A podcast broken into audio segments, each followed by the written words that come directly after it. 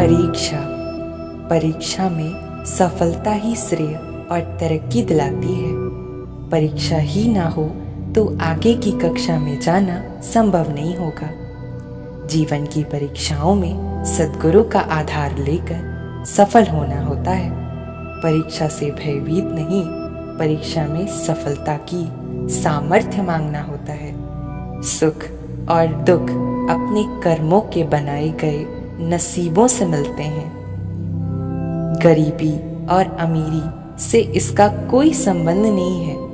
बुरे नसीब वाले महलों में भी रोते ही मिलते हैं, जबकि अच्छे नसीब वाले झोपड़ियों में भी खुशियाँ गुजारते हैं। महात्मा कहते हैं, सदा अच्छे कर्म करो ताकि नसीब सुंदर बन सके। अंतकरण से घिरे जीव बने आत्मा को अपने सत्य स्वरूप को जानना लक्ष्य है। इस लक्ष्य की प्राप्ति हेतु गुरु का इशारा, वचन, शब्द गुरु तत्व है और गुरु का शरीर सम्मान योग्य है, क्योंकि यह अमृत तत्व से भरा हुआ अमृत कलश है।